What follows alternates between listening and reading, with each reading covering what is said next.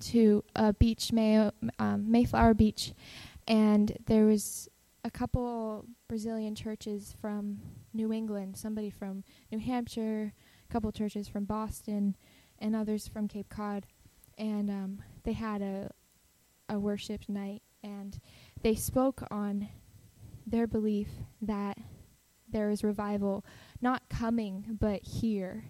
It's already here, and I've heard it from a lot of people all over Cape uh, that are saying they believe in this revival that God is going to change our lives. And uh, one thing that one of the the pastors said that kind of stuck with me was, uh, we've all probably heard uh, Cape Cod or Massachusetts or New England. It's called the um, Frozen Chosen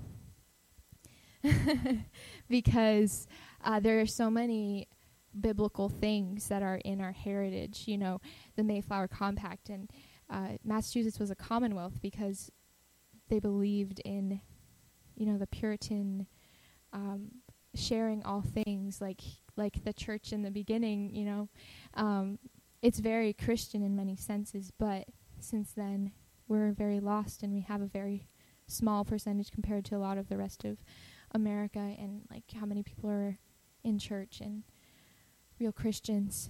Um, so he was saying he hated that phrase and he didn't want to hear it anymore. And he believed that he wouldn't that his generation be, would be the people that would change it that would say uh, we're not the frozen chosen you know that revivals would come out of N- New England and and shake the world uh, for th- for God you know?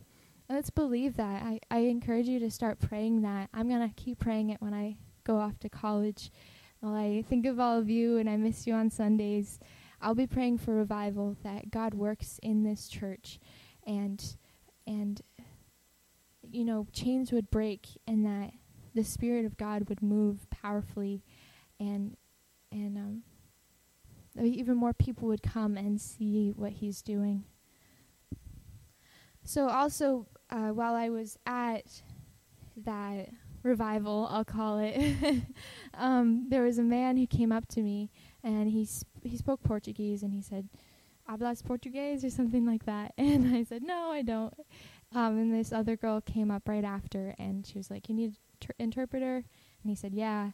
And uh, he started prophesying over me, um, which I I think that my love language is words of affirmation because God has prophesied over me a lot in my life and uh, it was just another sign that he loves me, that he was showing me his love. But some of the things that he said really impacted me because they were so true. And I'd realized in the past year that they'd really, some things had taken hold of my heart without me realizing it. And I needed to rise above them, like Pastor John has been preaching all summer.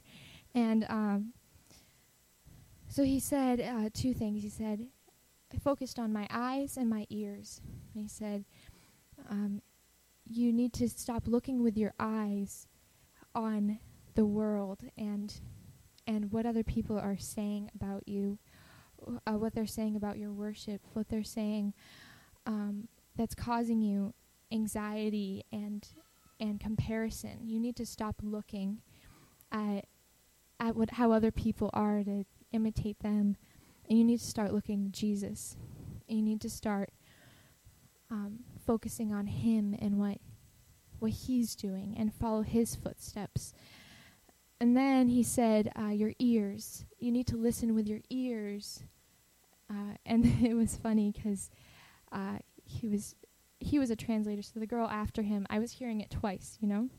So he said, "With your ears," and she said, "With your ears." And then he said, "With your ears," and with your ears. and I said, "Okay, with my ears." and he said, um, "Not to." Uh, what did he say? Yeah, on that comparison, the anxiety, and he said anxiety, anxiety, anxiety, anxiety, anxiety, and I was like, okay, you're making me anxious, and um, and they're like, you don't need, you don't need to be anxious, um, and um, for like sleep that is uh, doesn't have um, worried dreams in it, and I've been having worried dreams for weeks. I feel like. Every every day I would wake up and I'd have another anxious dream of just something simple, you know, like I I you know like the like you failed a math test sort of dream or like you forgot to go to school and you you know like those. And I was keeping ha- kept having them every day. And after that night I I went to bed and I didn't have any any anxious dream and it was just a, a sign from God that He really was working in me, and He was saying, You don't need to be anxious, you don't need to compare. And uh, even though we were Christians, and some of us have, but you, some of you have been uh, living the Christian life way longer than me, I wonder if you ever also feel those things, you know, that that comparison or that anxiety that wells up.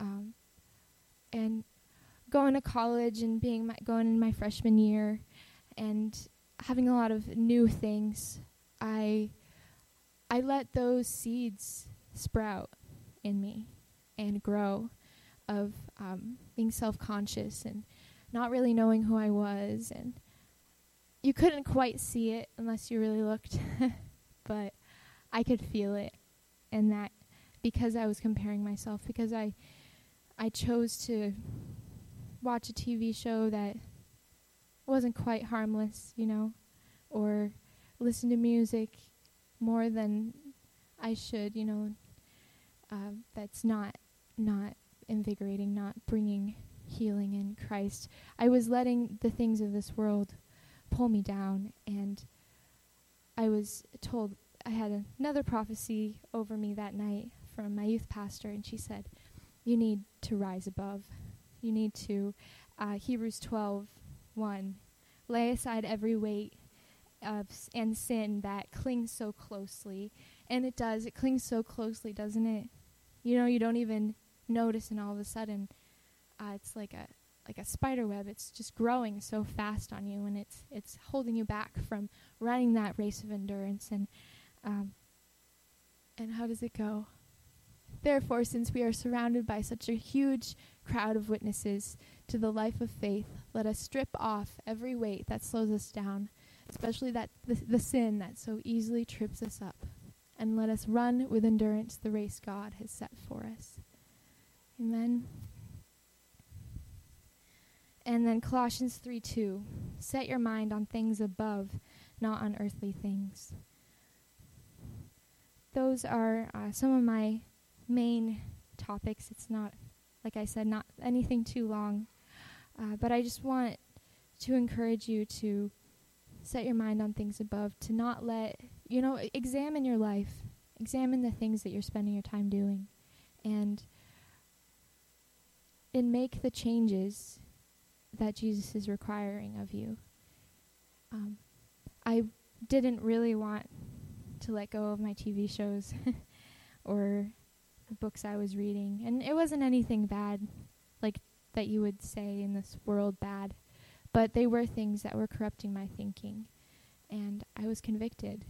I just like later on in Hebrews 12, it says, God, He's your heavenly Father, and a father disciplines his children. And He corrects you because He loves you. And He was correcting me because He loves me. That I, I need to take up my cross and follow Him. And take up my yoke, take up his yoke, which is easy. You know, the cross is hard. the yoke is easy if we choose to first take up the cross because we have to die to sin, which is very hard. And I've been thinking recently that it's okay to mourn over the death of your flesh. And I it just came across in my mind that there's a lot of ways in my life that I could have lived differently. You know, I could be a totally different person, but I've chosen Jesus. And that means losing some things, you know, the easy life, you know, just doing whatever I want. But it also means taking Jesus' yoke. It means finding joy and peace. It means um, it means the presence of God. it means the the wonder of his face. It means everlasting life. And I need to focus, like uh, it says again in Hebrews later on, Jesus seeing the joy before him endured the cross, not in enduring the pain and the suffering, in order to um, give us our you know relationship with Him.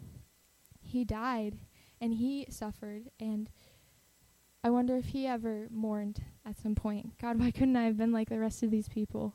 You know, just got married, gotten kids, died a you know an easy life, but He didn't.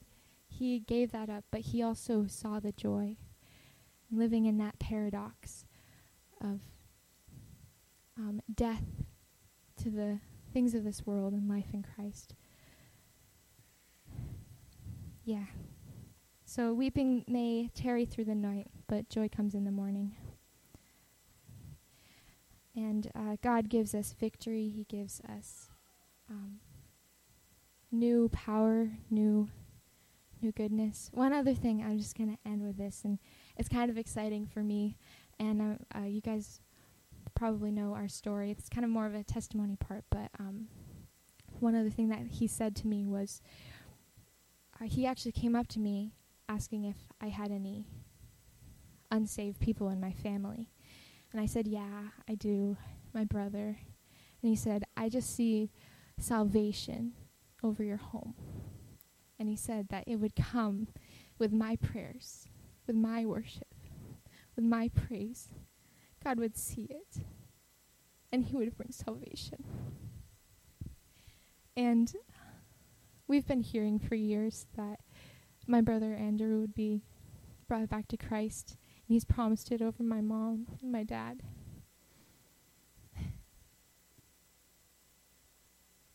But he said through me, my prayers make a difference. And our prayers make a difference. Amen. So that's all. Thank you so much for listening and for supporting me all these years. You guys are awesome.